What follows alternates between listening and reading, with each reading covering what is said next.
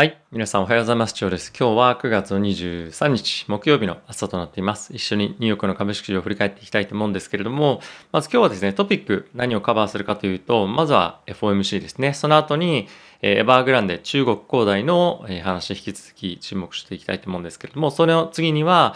ここ最近のディップでですね、大きく、ディップっていうのは大きな下落ですね。そのタイミングでアメリカの個人の投資家がどんな銘柄を買っているのかっていうところと、あとは最後に Facebook が本日大体4%ぐらい日中でですね、下落をしてるんですけれども、まあその点について少し触れていきたいと思います。早速ですね、FOMC に関連してなんですけれども、今回のタイミングでは、テーパリングの明確な時期というのは、明言がありませんでした。ただし、まあ、非常にですね、近い将来、このテーパリングに関して、まあ、正当化されるタイミングが来るんじゃないかということが言われていて、まあ、おそらく年内に開始するんじゃないかというところが、まあ、我々のあのマーケットのコンセンサスというふうにもなっているかなと思うので、まあ、このあたりはかなり上手にですね、パウエルさんのハンドリングっていうのが行われていて、マーケットとしても混乱をきたすことがなかったということで、まずはこれ非常に良かったポイントかなと思っています。で、え、テーパリングのスピードに関してなんですけれども、2022年の中旬ぐらいには終わるんではないかということで、まあ、じゃあその先に利上げがいつなのかっていうところがですね、我々としては、まあ、今非常に気になっているというところではあるんですが、まあ、これに関しては、まあ、テーパリングと利上げに関しては直接的なつながり、リンクはないですよということを明確に明言をしていました。えしかしながらなんですけれども、え今ですね、えまあ、ドットチャートっていうのがあって、えどれだけの、まあ、この FRB の連銀の総裁たちが、えどのタイミングで利上げを織り込むかっていうところが、まあ、今、えまあ、出ているんですけれども、まあ、それがですね、2023年に、えー、すみません、2022年中に利上げを織り込むという方が、全体の中の半分いたと。で、その半分は2023年というふうになっているんですけれども、これ時期が経つにつれてですね、だんだんだんだん利上げのタイミングが早まってきてるんですね。なので、まあこれがですね、一つアメリカ政府が懸念しているポイントでもありますし、FRB も懸念しているポイントである、えー、金利の高止まりっていうところが一つ大きなポイントとなっているかなと思います。なので、今のところではあるんですが、結構短期の金利、2年債とか5年債がの金利が上がっているんですけれども、まあ、それはこういったところの、まあ、一つ、えー、懸念を反映しているポイントなんではないかなと、思っています。まあ、とはいえなんですが、このテーパリングと利上げのタイミングっていうところあまりにも近くなりすぎるっていうのは、マーケットとしては、まあ、なかなか望まないところでもあると思いますので、まあ、この辺はどうなっていくかっていうのは一つすごいポイントになってくるかなと思います。で、それを判断する上でなんですけれども、やはり今、懸念をされているのが、まあ、高止まりをしている物価指数だったりとかではあるんですが、まあ、これは今のところの、えー、パウエル議長のコメントとしては、まあ、しっかりと来年については落ち着いてきますよということが今のところの見通しではあります。えー、ただし、まあ、引き続きですね、あのサプライチェーンの逼迫っていうところだったりとかを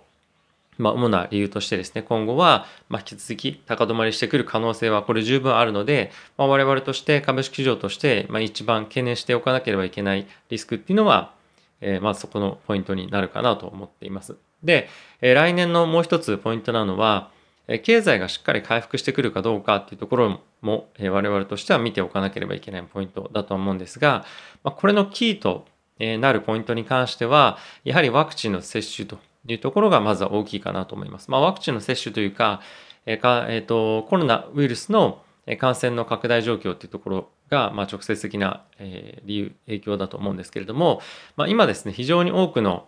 え家庭でまだまだ、えー、まあ、母親が子供の面倒を見ている、もしくは父親が家で子供の面倒を見ているということがあって、外に働きに行けないとか、まあ、あとはホームスクーリングみたいな、ホームスクーリングちょっと言葉あの間違えましたね。あの、学校に行かないで家で授業を行うみたいなのが結構進んできてるところもあって、なかなかやっぱり外に出れなくなってきてるんですよね、親が。なので、それもあって、人々が職に就くというところが、まあ、しづらくなっているという環境があるので、まあ、一刻も早くですね、学校に子供たちが行けるようになって、まあ、家で子供の面倒を見るという必要がなくなれば、もっともっと労働力っていうのは、ま、しっかりと供給をされていて、アメリカの経済をしっかりと下支えするとで、そういった状況が起こらないようであれば、えー、まだまだやっぱりコロナの感染拡大が起こっている状況というところであるので、まあ、来年の労働環境だったりとか、まあ、労働環境とか労働市場の環境だったりとか経済の、まあ、停滞とまではいかないんですけれども、まあ、成長性っていうところの鈍化が、まあ、少し懸念されるポイントとして挙げられてくる可能性は、まあ、十分にあるのかなと。なので、まあ、このアメリカ経済の成長性っていうところと、まあ、あとはサプライチェーンの逼迫感からのインフレの高止まりっていうところが、まあ、一つ2つですね、我々としてまずは気にしておかなければいけない大きなポイントかなと思ってはいます。えー、ただし、あの今のマーケットの反応を見ていると、まあ、今年という観点から今後の3ヶ月という観点からは、まあ、比較的楽観的な動きとして捉えられているんではないかなと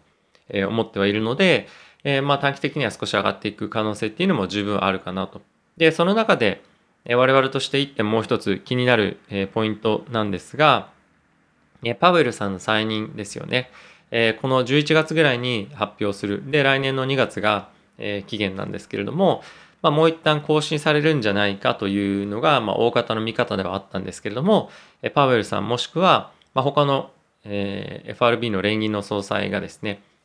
FRB が購入をしている資産の、まあ、そのマーケットで購入して市場を支えている資産を持ってるというので、これ再任すべきじゃないんじゃないかみたいな議論が行っていくと。で、それについてもですね、今回パウエル議長の方から直接コメントがありまして、それについては、しっかりと今後、基準をさらに厳格化して、かつ今行われていることは良くないよねと。Not right っていうふうに言ってましたけれども、まあこれに対してはしっかりと誠実に対応していくというような方向性に向かっていくと思いますし、あまりハレーションが起きたような印象はないので、今回の件が直接的にパウエルさんの次の再任に影響を与えるかどうかっていうところに関しては、あんまり影響はないかなと僕は思ってますので、この再任するかどうかみたいな問題は少し落ち着いていくんではないかなと思うので、このあたりの混乱っていうのもないかなと思ってます。なのでま、短期的にまいいセンチメントが続く可能性はえ十分あって、で、かつそれを阻害するものが何かあるとすれば、まあ中国の問題かなと思っています。ここからちょっとエバーグランデの中国交代の問題の話になっていきたいと思うんですけれども、一応ですね、パウエルさんも、この問題に関しては少しコメントとして QA が出たので触れていたんですけれども、まあ、大きくアメリカの経済への影響はないでしょうと。ただし世界的な信用供給の、えー、まあそういうなんていうんですか信用供給というところに対してえー、少しインパクトがやっぱある可能性はあるので、まあ、今後ここは注意をしていかなければいけないよねというような今のところは、えー、まあ、文言でこの QA を対応していました。なのでまあこれはあの正直おそらくエバーグランデよりも中国恒大よりもこの先にある、中国の市場だったりとか、まあ、あと中国の他のデベロッパーの方が影響あるんじゃないかなと思っています。で、これはあのファイナンシャルタイムズの記事で、昨日もツイートしたんですけれども、本当に問題なのは、このエバーグランデが潰れるかとか、まあ、デフォルトするかどうかとかっていう問題よりも、同じようなタイミングで他のデベロッパーたちが、え次々に倒れていくっていうのが一つ大きな懸念点だよねと。で、通常ではなんですけれども、このエバーグランデだけが倒れるみたいな状況っていうのはないと思うんですよね。一つの企業が、えー、業績悪くなってしまったとかっていうよりも今の中国の、えー、この信用創造の問題だったりとか、まあ、あとは住宅事情の問題そういったことから今回中国恒大の問題が引き起こされていると思いますので他のデベロッパーに関しても同様の問題を抱えているはずなんですよね。でよっぽど財務体質が健全でなければ同じような状況に陥ってる。でかつここ最近の香港市場の動きを見ていると中国のデベロッパーに関しては1日で90%株価が暴落してるとかっていう銘柄も、まあ、ありますと。で、そのあたりに関してはまだまだマーケットではそんなに注目されてないですよね。なので、えこのあたりが次々にバンバンバンバン倒れてくるようなことがあると、もちろんそれにそういったデベロッパーに対してセメントだったりとかいろんな建物を建てるための資材を提供してる会社に対してもうお金が払えなくなったりとかするわけじゃないですか。回収もできないですし。なのでそういう形で中国経済に波及していく可能性っていうのはあるので、それが今後、まあ、中国国内だけではなくて、中国国内の例えば景気が低下することによって、低迷することによって、世界経済に波及っていうのもあると思いますし、まあ、そういったところでの、えー、まあ、信用創造関係の、ま、需給ですよね。この辺りにどう影響してくるかっていうのは、えマーケットとして引き続き注意をしていかなければいけないポイントかなと思うので、まあ、短期的に今すごいマーケットまた盛り上がって戻ってますけれども、まあ、本当にすごい楽観視していいかどうかっていうところに関しては、まあ、少しちょっと僕としてはあのまあ疑問かなと思ってます。この、えー、大きな下落、まああのー、反発っていうタイミングで僕は全く株式に関しても動かしてないので仮想通貨もそうですね動かしてないので引き続きまあ、株高っていうところの見方は継続しているんですけれども、ここのリスクというのは、まあ、常に少し見ておくべきポイントかなと思うので、まあ、継続してですね、皆さんにこのチャンネルでお伝えをしていきたいと思います。で、えー、次なんですけれども、えー、このバックが、すいません、えっと、ディップ、あの下落のタイミングで、個人投資家が爆買いしてますよ、みたいな、あの、そういった銘柄がいくつか挙げられていたんですけれども、えー、これ5つありました。で、その銘柄なんですが、えー、Apple、あとは AMD、これ半導体の会社ですね、アメリカの。で、あとは AMC、これはレディット銘柄なので、えー、まあ、どういうふうに捉えるかっていうのは、まあ、あの、あると思うんですけれども、あとそれ以外にはマイクロソフトだったりとか、あとはアリババですね。あの、アメリカの方でババっていうティッカーでありますけれども、これやっぱりあの中国の方で、今大きく信用創造に関して問題がある、あるものを、えー、まあ、ディップで変わっていくような動きだとは思うんですけれども、こういったところが、えー、買いがしっかり入っていたと。特に Apple に関しては大きな買いが入っていたようで、ここ最近のやはり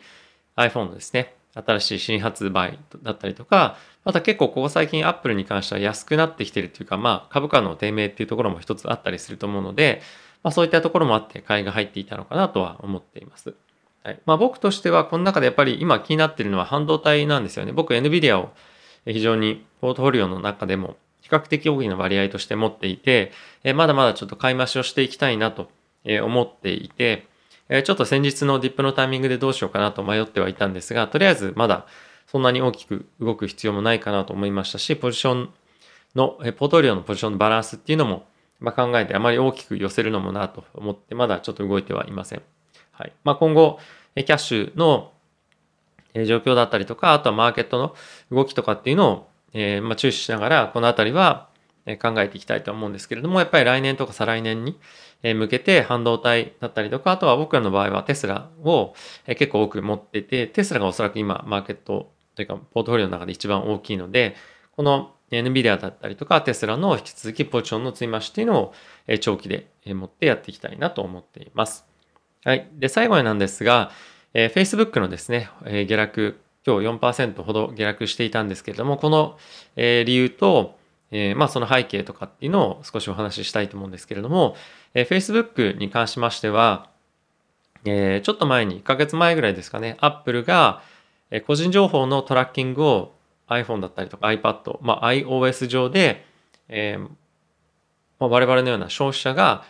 OK ですよと、まあ、そういうふうにいうふうに言わないと、情報が取れなくなって、おそらく皆さんも使ってらっしゃる方、デバイス使ってらっしゃる方は、あれ、ここ最近なんかトラッキングしていいですよだの、なんだのっていうポップアップが本当によく出るようになったなと感じていらっしゃると思うんですが、まあ、このあたりが非常に厳しくなったこともあって、えー、広告とかもその人に適した広告が出ないようにすることが可能に今、えなってきているんですね。で、僕も、まあそういったトラッキングに関しては、えできるだけしないようにっていうふうに、えしていますので、まあ、広告に関しても自分が興味ない広告がバンバンバンバン上がってきて、まあ、それもそれでちょっとどうかなとは思うんですけれども、まあ、今そういうような状況になってますと。で、それが今後、え Facebook の、ま広告事業が彼らはメインなので、え本当に根幹の事業を揺るがす可能性が、えあるということで、まあ、マーク・ザッカーバーグも前回の、え決算でもですね、まそのあたりに関してはかなり影響が、まあ、るでしょうということを言っていましたし、機関投資家としてもこのあたりは非常に注目をしていて、結構ポジションをですね、減らしている動きが機関投資家からここ最近あったようです。で、昨日という観点からすると、だいたい1日で、まあ、1週間以上分ぐらいの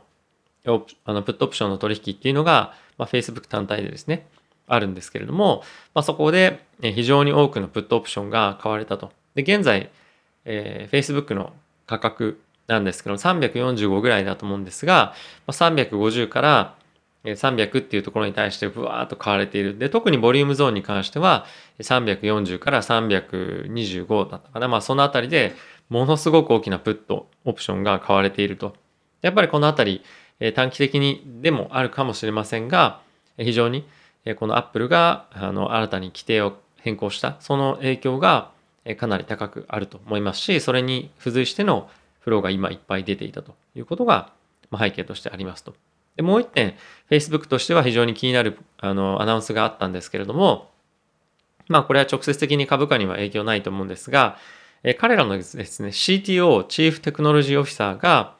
変更になりますよと。で、もともといた人はですね、今後、えっと、まあ、アドバイザリーみたいな感じで残るらしいんですが、今後はですね、新しいバズさんという方で、今、メタバースですとか、そういったところ、VR 関係に対して、今、えー、勤めている方が CTO に上がると。なので、やっぱり以前マーク・ザッカーバーグ CEO も言ってましたけれども、やはり今後、えー、Facebook としては、このやっぱりメタバースだったりとか、えー、VR、まあそういったところに対して、え今後注力をしていくという姿勢が、まあ非常に顕著に見えるんじゃないかなと思っています。で、おそらくなんですが、この VR 空間ですとか AR 空間、そういった中でも広告っていうのをどんどん出していくと思うんですよね。Facebook に関しては。なので、えこの今回の Apple の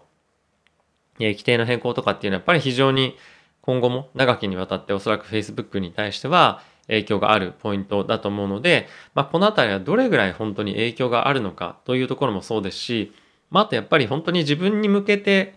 あ、あの広告が打たれないことで逆にちょっとそれ邪魔だなっていうふうに思うこともやっぱ正直あったりしますよね。なのでそれをどういうふうにあの消費者がもちろん喜んで自分の個人情報を提供しますよってなるっていうことはまずないと思うんですけども、まあそれに対して個人がどういうふうにリアクションしていくのかっていうのが、まあ非常に面白いなと思いますし、まああとはじゃあ、デバイスからの情報が得られなくなった場合、どういうふうに、えー、Facebook がですね、広告に対して、えー、まあ対応していくか、このあたりは非常に注目かなと思っています。結構いろんなところでもうどういうふうにするかっていうような話はちょこちょこ出てはいるものの、まあ、実際に、え、その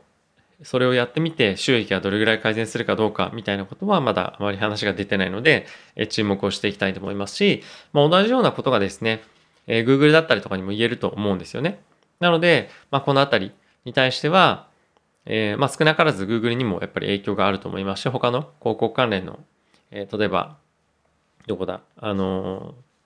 何でしたっけ？ちょっとすいません。名前どう忘れしちゃいましたけど。はい。あの、他のところにも影響、やっぱりあると思いますので、えこのあたりは注目を継続していきたいと思います。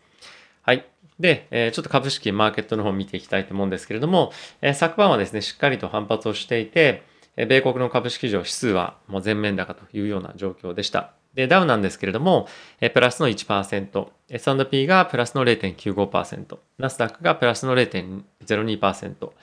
ラッセル2000がプラスの1.48%ということで、えセクターもですね、全面高ではあったんですけれども、まあ、この中で唯一、え少しもたついているなというのが、まあ、ディフェンシブ銘柄というふうに言われているヘルスケアのセクターですね。このあたりに関してはやはり今後、もっともっと人々が、えー、なんていうんですかね、まあ、成長性を取りに行くというところだったりとかに資金を振るということもあって、テックですとか、また小売のあたりも、まあ、あの、悪くない伸びをしっかりとしていたかなと思いますし、あとは今後、インフレがどんどんどんどん起こっていくというところもあって、まあ、エネルギーのセクターだったりとか、金利上昇を見込むために、えー、金融セクターですね。このあたりはしっかりと上がっていたかなと思っています。で、そうだ、一つすみませんお。あの、お伝えし忘れていたんですけれども、今、FRB の、えー、そのインフレの見込みなんですけれども、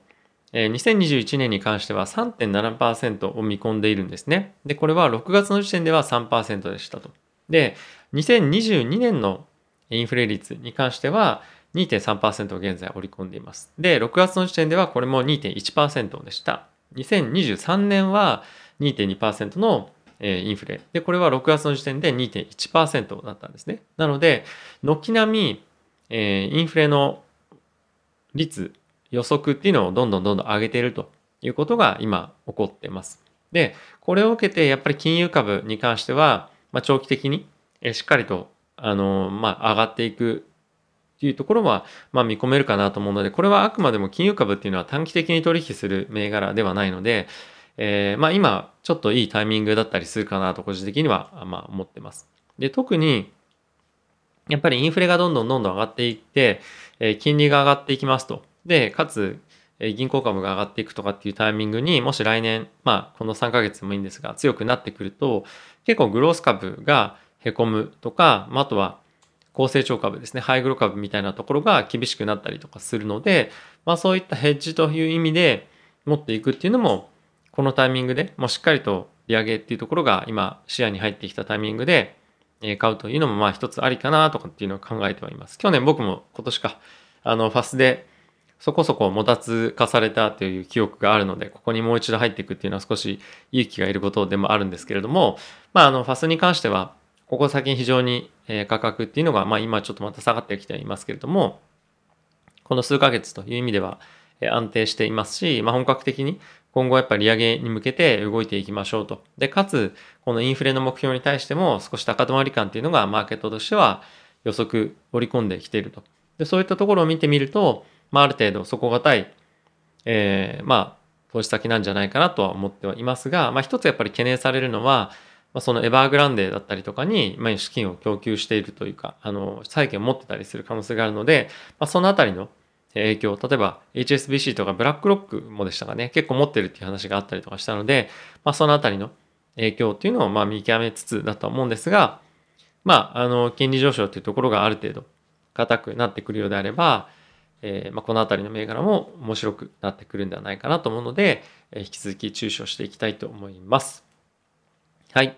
ということで、えー、いかがでしたでしょうか。まあ、今日のニュースに関してはそんなに、まあ、注視するべきものっていうのは、まあ、するべきものというか、あの FMC がまずはメインだったかなと思いますし、まあ、エバーグランデのニュースだったりとか、まあ、Facebook の関連のニュースとかっていうのも非常に、まあ、僕個人としては面白かったかなと思うので、まあ、そのあたりはちょっと皆さんにお伝えをさせていただいたんですけれども、ええー、いよいよちょっとシルバーレイクの、シルバーウィークかの連休になってますね。ちょっとあの、最後雑談なんですけれども、ここ最近仮想通貨の、えー、チャンネルを結構ですね、4万人ぐらいまた行って、注力をして伸ばしていこうということをやっていたんですが、まあ、今後、えー、このチャンネルをどう活用していこうかなというか、あのー、持っている中で、まあもっと正直ちょっとこの経済関連というか株のチャンネルの投資家養成チャンネルの方のコンテンツっていうのも、えー、ちょっと増やしていきたいなとは思っていて、え、今、あの、仮想通貨の方は1日2本ぐらい上げてるんですけれども、そのバランスっていうのを少し、えー、ちょっとずつ整えていこうかなと思っています。やはりちょっと結構ここ最近ですね、いろんな有料チャンネルを見たりしているんですけれども、えー、いろんな有料チャンネルもコンテンツとしては、例えば海外のニュースを、えー、中身をお伝えしてるみたいな感じっていうのは結構多かったりするんですよね。で、それであれば、あ、そういったもので本当に結構お金を取っているところがあるんであれば、僕も、ま、お金を取ってやるとかっていうところとはま完全別にして、え、YouTube の配信で、えそういったことってできるんじゃないかなと思って、えー、どっかのタイミングからもう一回始めようかなと思ってます。で、ちょっと僕の中で、ちょっと長めの動画の方が、あの、まあ、10分とかの動画の方が、まあいいのかなと思っていたりはしたんですけれども、例えば今回、え、中国恒大のニュースとかっていうのは本当に